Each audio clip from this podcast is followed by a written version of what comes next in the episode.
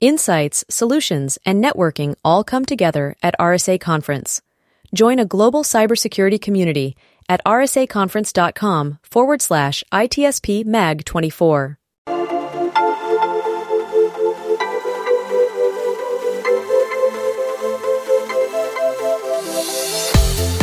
Welcome to the intersection of technology, cybersecurity, and society. Welcome to ITSP Magazine. You're listening to a new Redefining Security podcast. Have you ever thought that we are selling cybersecurity insincerely, buying it indiscriminately, and deploying it ineffectively? Perhaps we are. So let's look at how we can organize a successful InfoSec program that integrates people, process, technology, and culture to drive growth and protect business value. Knowledge is power, now more than ever.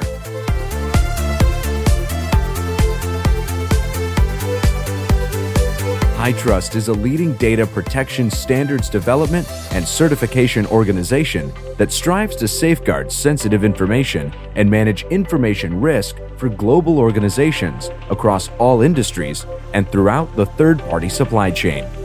Learn more at HITRUSTalliance.net. Imperva is the cybersecurity leader whose mission is to protect data and all paths to it with a suite of integrated application and data security solutions. Learn more at imperva.com.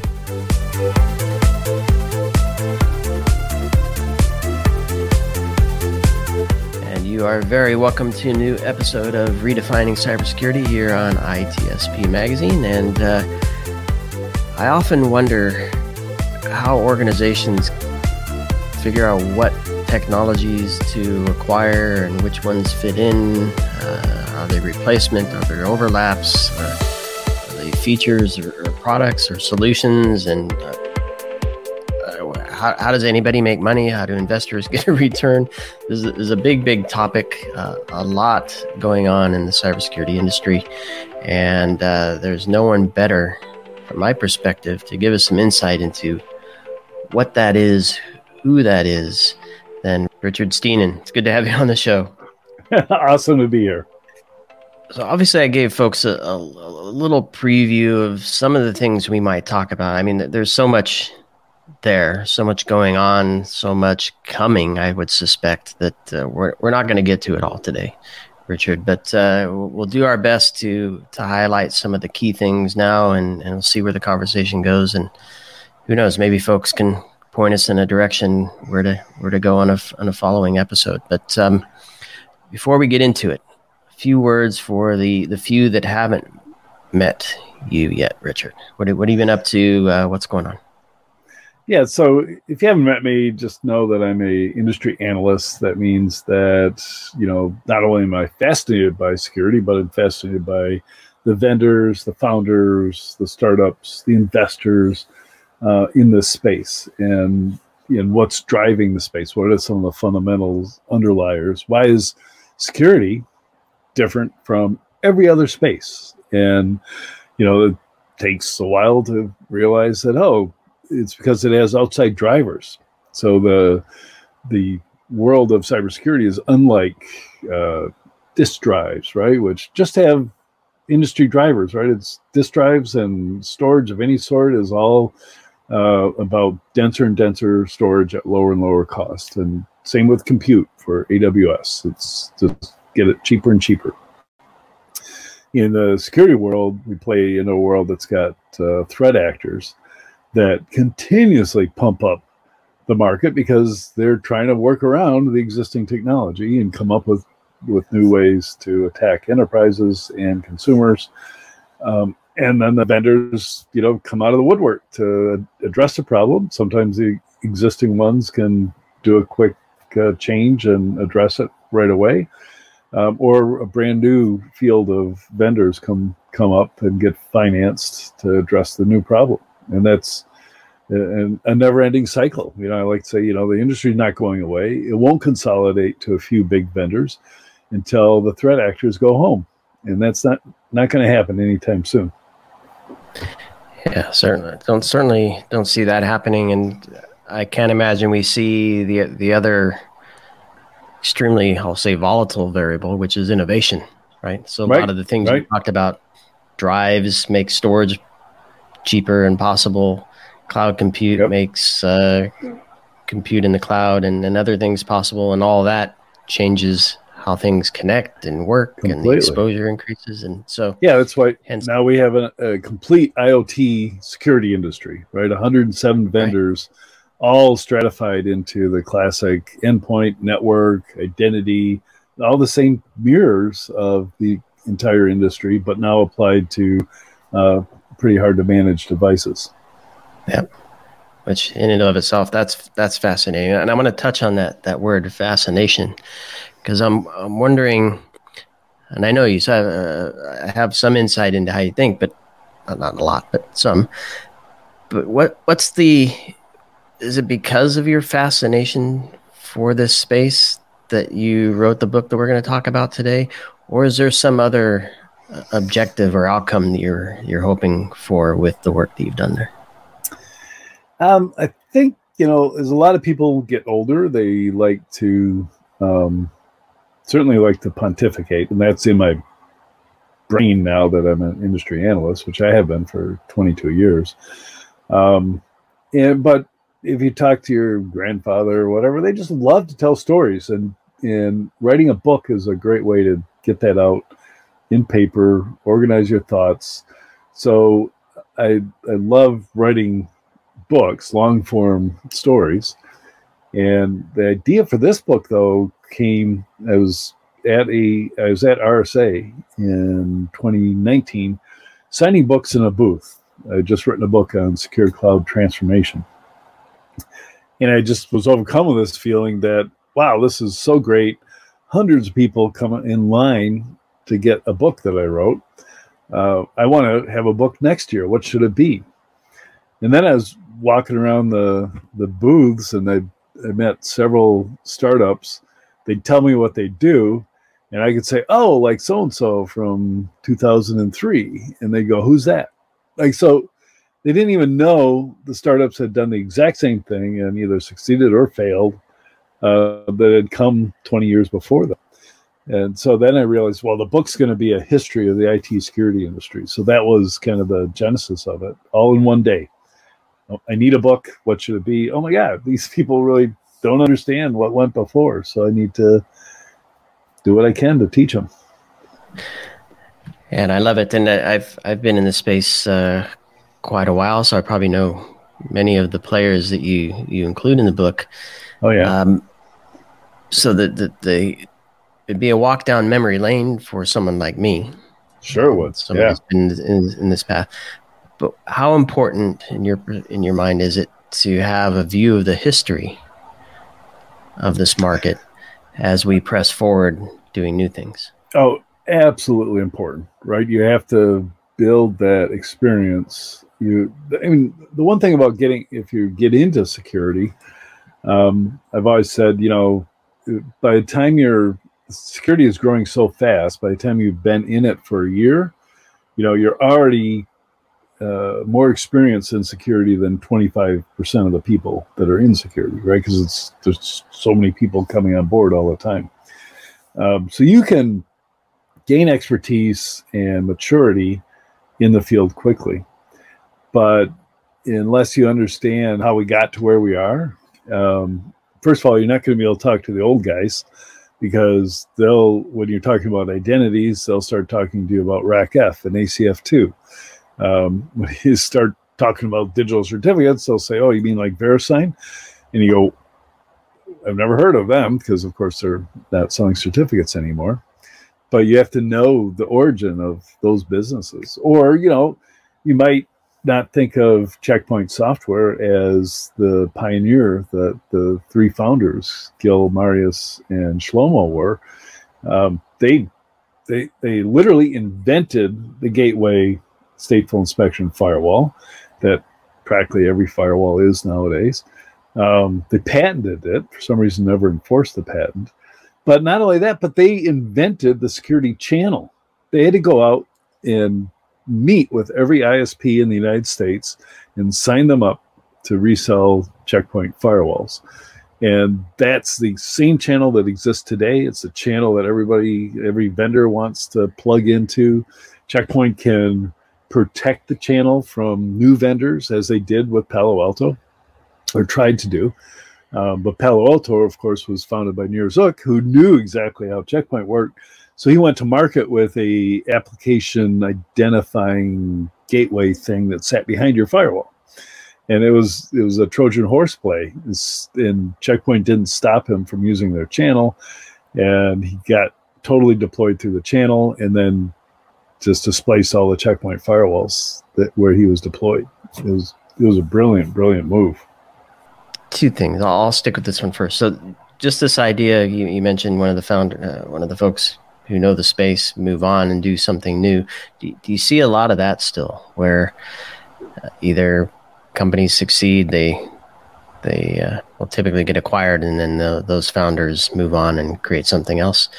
Yep. I'm sure you see a lot of that, but do you see it in in directly competitive ways a lot, or tangentially competitive ways, or do you see folks kind of going anywhere and everywhere, and they just leverage their their? Uh, yeah. Oh, uh, you see both. Um, you know, if you're what what I see happening so often, and Nir Zook's a great example, right? Because um, he actually started one of the first IPS solutions uh, after he left left Checkpoint, and that IPS solution got acquired by NetScreen, and and then some Gartner analyst, me, um, made NetScreen the only leader in the Magic Quadrant because they had IPS, which is where I want, wanted to see the firewall market go.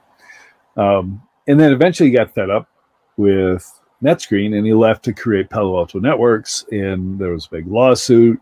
Uh, NetScreen, um, owned owned by Juniper Networks, sued him.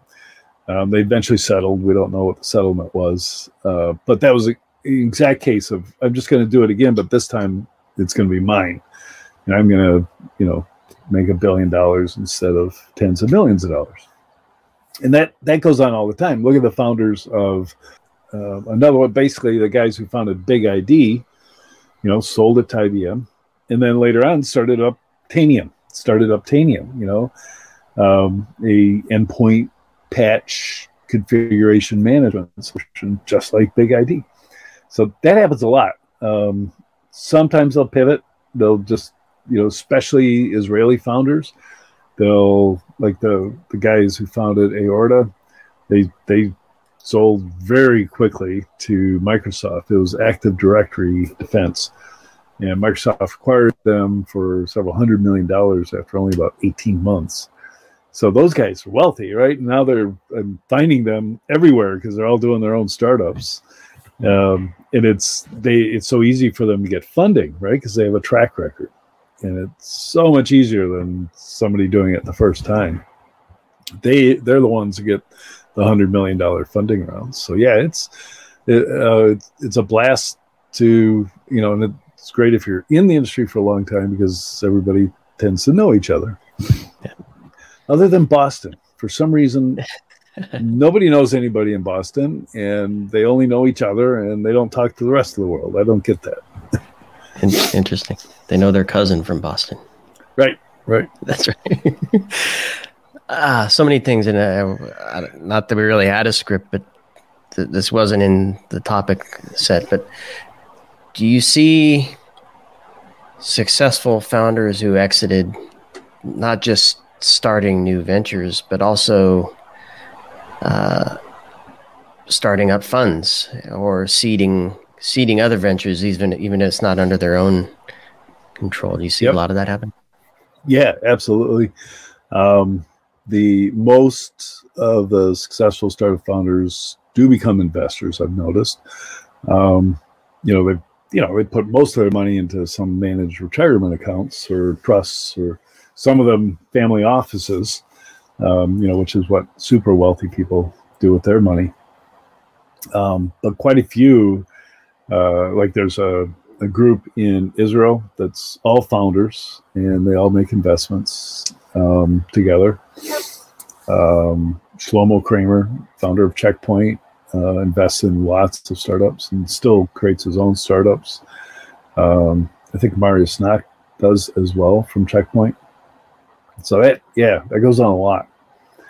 And you know the the one question you ask is, do they ever just retire and hang up their hat? That happens too. Um, it's it's disappointing when when they do do that because they they could offer so much more to the industry, but I guess they get burned out. And life is more important than doing another startup. Yeah, it's hard, hard, to argue if they if they've been going at a, a, significant clip for a really long time. Yeah, yeah, right, right, exactly. You know, and, they probably have a super innovative is uh, yep be taxing on the brain. I would think too. Yep, and their family probably is ready to spend some time with him or her. So yeah. So where where you, you talk about bringing value to the to the industry. Uh, clearly investments help drive ideas. Some succeed some don't. What beyond the money do they bring? And you mentioned the channel. Maybe that's one I, one area but what, what else what else do they bring to the table? Yeah um, you know the most important thing is the money but um, the if a previous founder invests in you then of course you get their network. The other investors see that. The even the customers will see that, right? If um, if it's a big name investor uh, with the previous experience, then all of that person's previous customers will pay attention. So it could be a door opener for your first enterprise customers. So super in and the connections you know that they have inside the rest of the investor community. And yeah it, really works. And, and i think it works better than the professional vc firms hmm. who are just financial people who've been doing it for a long time. And they they always claim they it's so valuable. They they bring their rolodex and i don't see that very often. Um, but yeah if you get a previous founder investor it's a really good thing. Yeah, a relationship is different than a Rolodex. That's right. That's right. All right, Richard. Let's let's get to the book because I mean we're we're already talking a bit history, and I presume. Oh yeah, I've been giving you stories from the book. Right, they're all in there. so, so give give me first uh, the Security Yearbook 2021 version edition, if I'm not mistaken that's the one that's in print, and I'm in final edits of the galley proofs for uh, Security Yearbook 2022, which is coming out in May. Love it, love it. Yep. Yep. So we'll, uh, for folks interested, we'll we'll include links to the, the book available and to your site, Richard, so they can cool. they can keep up to date for the new one. Give us the give us the structure of the book. What how how do yeah. how do you envision people reading it? Yeah. So uh, the structure of the book is uh, laid out in the layers of security defenses, um, which is how I also categorize the vendors. Um, so there's chapters on the history of network security, endpoint security, identity and access management, governance, risk and compliance, um, managed security services. So all 16 of the categories that I follow. Um, and but it's you know prefaced with a you know just a short history of the entire industry, and then we get into each of that. And then interlaced in each of those sections are stories uh, either written by or transcribed by me of of uh, pioneers' stories. So that's how I have David Collin at VeriSign and Shlomo Kramer or um, Gil Shwed, founder of Checkpoint, uh, Barry Schrager, who uh, created ACF2 and by extension RACF. Um, and so I, I want to collect all those stories, which is nice to change a voice inside a, a history book and get the real story from uh, some of the people that that uh, really founded the industry. Uh, Amit Yoran, uh, I interviewed because of his uh, early experience starting Riptech, which was a one of the first uh, MSSPs, which sold to Symantec. And of course, then he went on to become the cybersecurity czar for um, one of the Bush administrations, I think. Um, and then he left and started NetWitness or took NetWitness uh, commercial, and and now he's CEO of Tenable. So he's got this great, great history of all the things he's done that I think a lot of people should know about. Now, the important part of the structure, of course, is that's the first half of the book. Second half of the book is the directory of two th- now 2,850 cybersecurity vendors, also broken down into those categories. Which is uh, in- incredible that there's that many. so really let, let me ask this. Let me ask this first question before we get into the the categories. Um, looking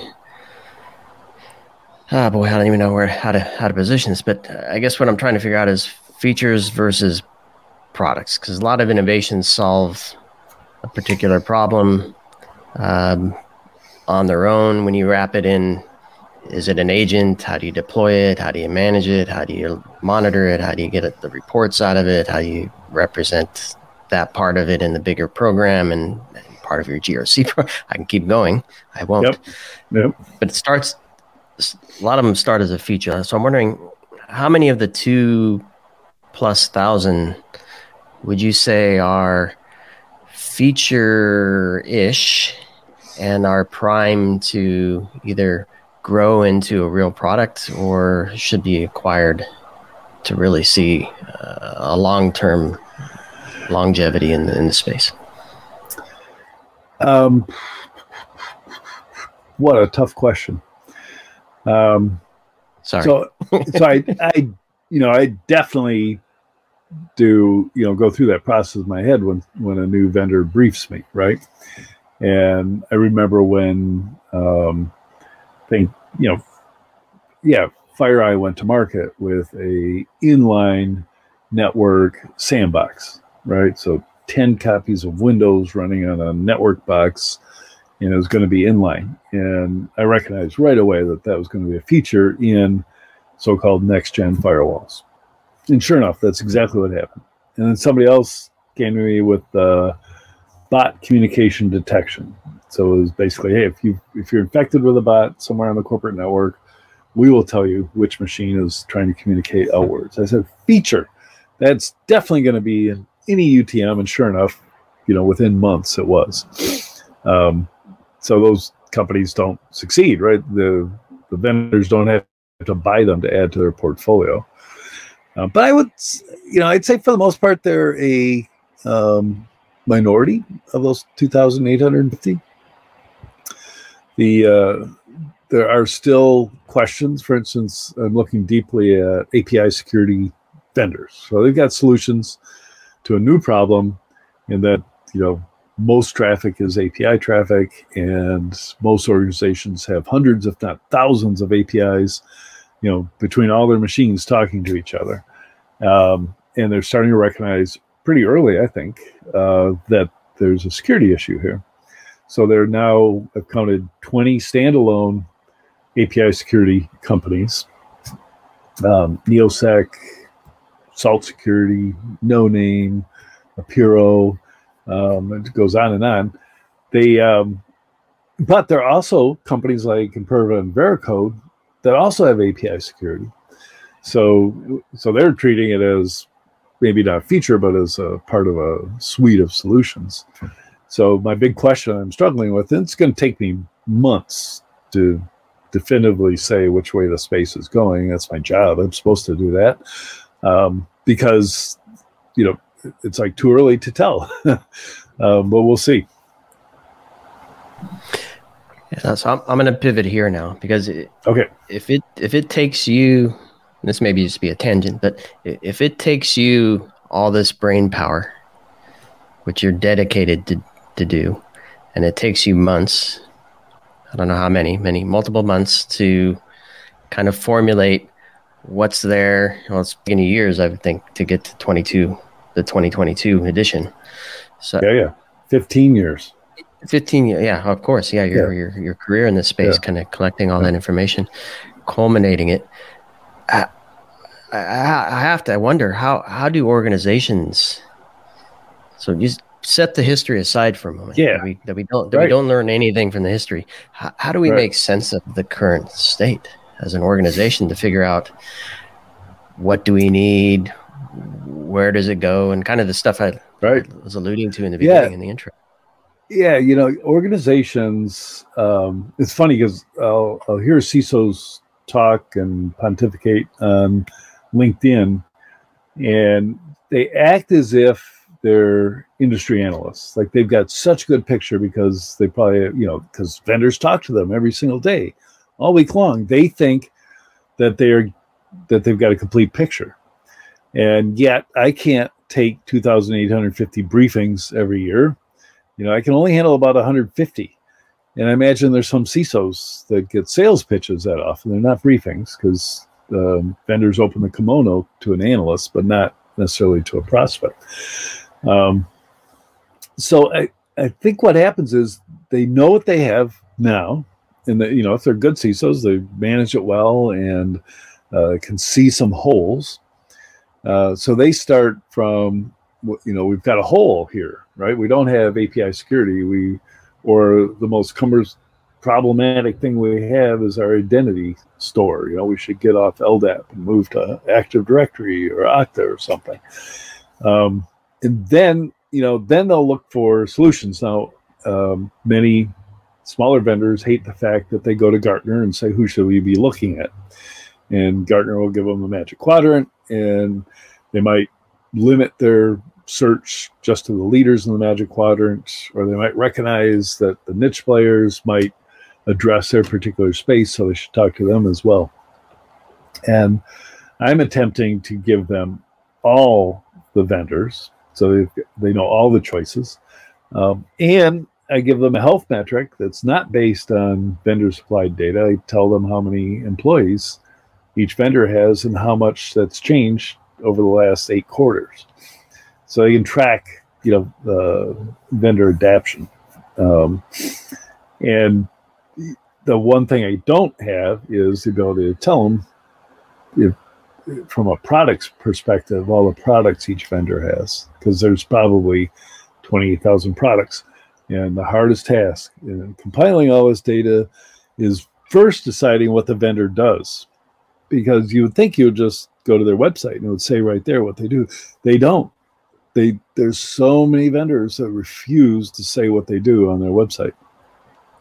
Um, a lot of them do, you know, zero trust machine learning, artificial intelligence. That that doesn't tell you anything at all about what they do. You know, because people shop for solutions, they don't shop for frameworks or strategies or buzzwords. Um, so I think, it, and then if you go down to uh, small to medium businesses, the reseller tells them what they need. So the reseller, you know, starts representing a new product line. They go into all of their existing customers and they tell them, "Hey, this would really help you," you know, and pitch them and sell them successfully.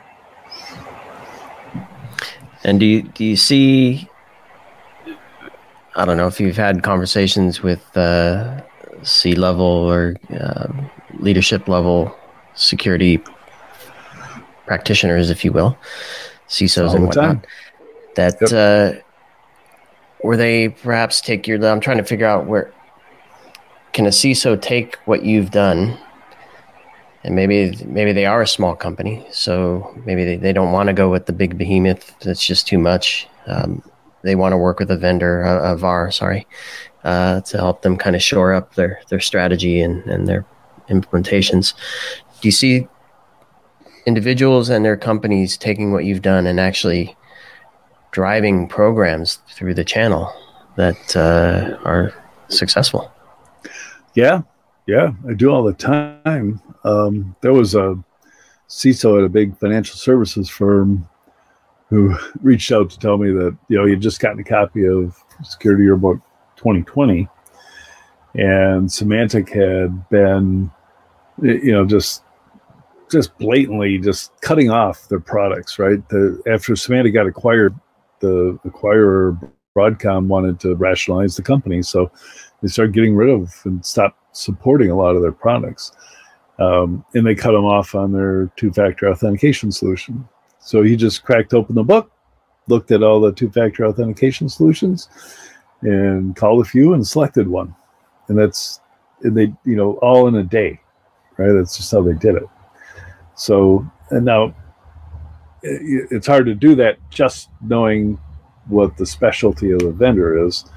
Um, but it, uh, to address that, I'm building a uh, app that people can subscribe to, uh, website, and they can uh, basically put in their search criteria and get the lists of and contact information for the vendors that they need.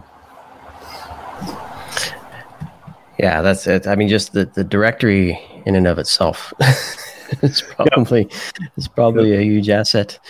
Um, yep. I could talk to you for hours. I, I, think I think we will over a period of time. Um, I'd like to come come to a close on this. Maybe a little a little tease from you, and then maybe in a month or so we can we can connect again as we get close to your yeah. uh, your release date on uh, the 2022 edition. Um, all about the categories for a moment. Any any new and I'll just put this out you can kind of answer it however you want. Any new categories, areas where you see categories consolidating or a category that's like super competitive? yeah, sure. Be aware of any any any of, any of those would work. For, okay, for I already mentioned the the API security. I have a strong feeling that's going to be a 17th category that I break out separately. Um, and then the you know, for years, I've beaten up journalists in particular for leading off their articles on, say, Symantec acquiring somebody with the line in a sign of continuing consolidation in the cybersecurity industry. Uh, the industry is never consolidated. That's what happens, you know, to the the disk drive manufacturers. They consolidate. That's what happens to hotel chains. That definitely is what happened to automotive companies here in Detroit um, 100 years ago. There used to be 104 of them, and they consolidated to you know, four in the U.S. And and now there's only two of them that are actually U.S. companies. The the um, so the space doesn't consolidate. This it's just continues to spawn new vendors and grow. But last year, total employment in the endpoint security space shrunk for the first time, went down five or six percent, and that surprised me, um, you know, because I've never seen that happen before. And you start digging into it and you go, sure enough, the industry is finally consolidating. I always just say, you know, if Symantec buys Trend Micro, another antivirus vendor, that's consolidation. But no, Symantec would buy some firewall vendor or something, right? That was expansion. Um, and there, there have always been a hundred antivirus vendors. And why didn't somebody consolidate them into one big antivirus vendor? Only makes sense. But uh, for various reasons, that never happened. And now it is happening. Seven of the rather large antivirus vendors have been acquired. Last year, uh, what's left of Symantec um, acquired Avast for $8 billion. A huge, huge acquisition. Um, of course, Symantec's now called NortonLifeLock because what they actually do is sell you this stupid protection for your credit score. Um, and now, you know, that's consolidation. It is finally happening in endpoint. The other driver, of course, is uh, Windows Defender is good enough security on a modern machine, so you don't need to buy a Symantec or McAfee or Trend Micro for your new PC. Um, and on top of that, um, you know, CrowdStrike and SentinelOne and you know, Cybereason are giving you better tools for your enterprise EDR solutions. So, um, yeah, kind of interesting that's going on. Now, here's a category that I fully expected to start in 2021, and there's no sign whatsoever of it developing. And that is what do you do about the SolarWinds breaches? So, SolarWinds, super sophisticated attack from a nation state actor and they modified the code to put simple simple backdoors in it just a few lines of code uh, and then it got packaged compiled packaged digitally signed and sent to their customers who of course know that the best security practice is to update your code as soon as somebody sends you a patch The faster you do it the better Um, and that code introduced the back door to 18,000 SolarWinds customers. And there are tons of solutions that people want to sell to SolarWinds. Hey, you should do a better job of protecting your dev environment and your Git repository and you know a lot of that, right? But that doesn't do anything for the poor enterprise consumer of all these software packages, right? They have hundreds or thousands that they're installing uh, patches for all the time. How do you check to make sure that a new patch that just came in uh, doesn't introduce a backdoor? And you know, my answer is, oh well, don't install the patch, right? That then you will never get hit by some a malicious update. But you have to install the patches because they've got feature improvements and they've got um, fixes for security vulnerabilities. So how about we don't install it for nine months? Um, well, that wouldn't have stopped SolarWinds because it took nine months for the deployment to happen and for them to kick off exploiting their back doors. Um, okay, what if we put it in a sandbox? Same thing. Well, you know, the the bad actors know how to avoid sandbox environments by just not triggering until they know they're out of the sandbox. So that's difficult. And the only thing I've come up with other than those things is we're going to reverse engineer the code and we're going to look for, you know, things that are obvious backdoors, which maybe is doable. I don't know. You'd have to automate it, machine learning, and all that stuff. Um, but every contract you ever sign for software says you will never reverse engineer the code that they send you, right? That's kind of intellectual property theft. So I fully expected, you know, a bunch of companies to brief me this year. Not a single one has. I, I won't be surprised to find out that 10 did start doing that and they're still in stealth mode, and I'll hear about them in 2022. Interesting. Interesting.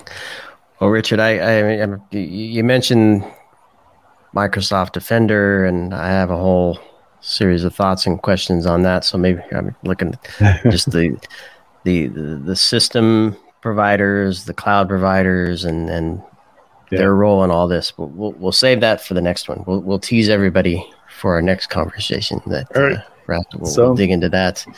And Sounds great. We didn't even, we didn't even get into AI and ML and how the, some of the stuff, some of the buzzwords like zero trust. Uh, we have a lot more to talk about. Um, Absolutely. We're gonna hold we're gonna hold that for the next one, um, and uh, we'll do that closer to the release of 2022. Any final thoughts, Richard, on uh, maybe maybe some advice to CISOs on uh, how to how to make some good choices? Um, I mean, really do pay attention to those industry analysts that are trying to make sense of the industry. You know, so filter that out. If you're not a Gartner client, there's plenty of independent analysts. Um, and of course, most CISOs talk to their peers. Um, and, and do a little bit of, you know, yeah, I know what I want and I'm an expert, but acknowledge that there there are different perspectives that that could help you tackle some of the problems you have, right? It's, and you know, if you talk to me, and if you if you come and talk to me about establishing risk management, um, you know, framework for your business, I'll tell you don't do it. Waste of time, waste of money, and you won't be any more secure. So stop talking that way. Um, and maybe that's valuable to hear. Sometimes, if you're a risk management lover, then maybe I can talk some sense into you. It's hard for me to hear. me. Uh, I don't know if I want to have that conversation with you, but maybe we need to. See, yeah, you know, you at least listen. You know, go, okay, I get it. Yeah. All right. Well, you, have got me thinking there on that one now. Um, well, it, it's always a pleasure, and I uh, I want to go back to being. I remember you the, the, the long line at RSA conference uh, on that second level, just people lining up to to get your book. It was great to see that. Great to see you then. Hopefully, we'll be able to Likewise. do that uh, we, we have uh, the conference coming up in June. I hope so. Uh, I've got uh, I've got a room reserved, going. so we'll see. Look at that. Yeah. So hopefully we'll get to see you there, and uh, many of certainly many of the vendors that you list, Absolutely. and hopefully a number of the CISOs as well that uh, that we're speaking to today. So, Richard, thanks so much for uh, putting the book together, sharing it with uh, the world, uh, having a brief chat with me, many more I, I can see. So, absolutely. Thanks, Sean. Until then, keep well, my friend.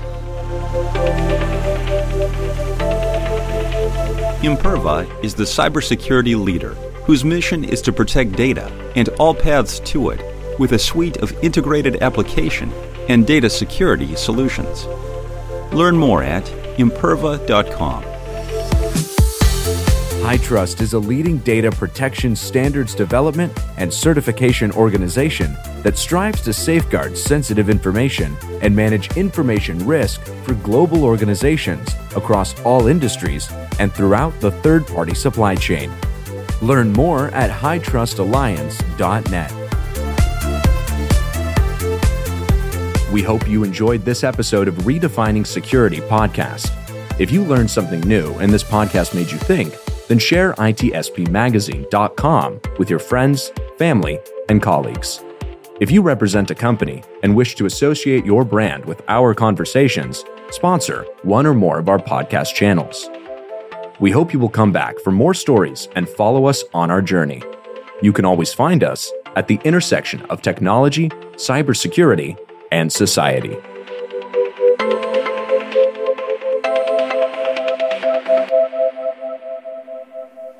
Insights, solutions, and networking all come together at RSA Conference. Join a global cybersecurity community at rsaconference.com forward slash ITSP MAG 24.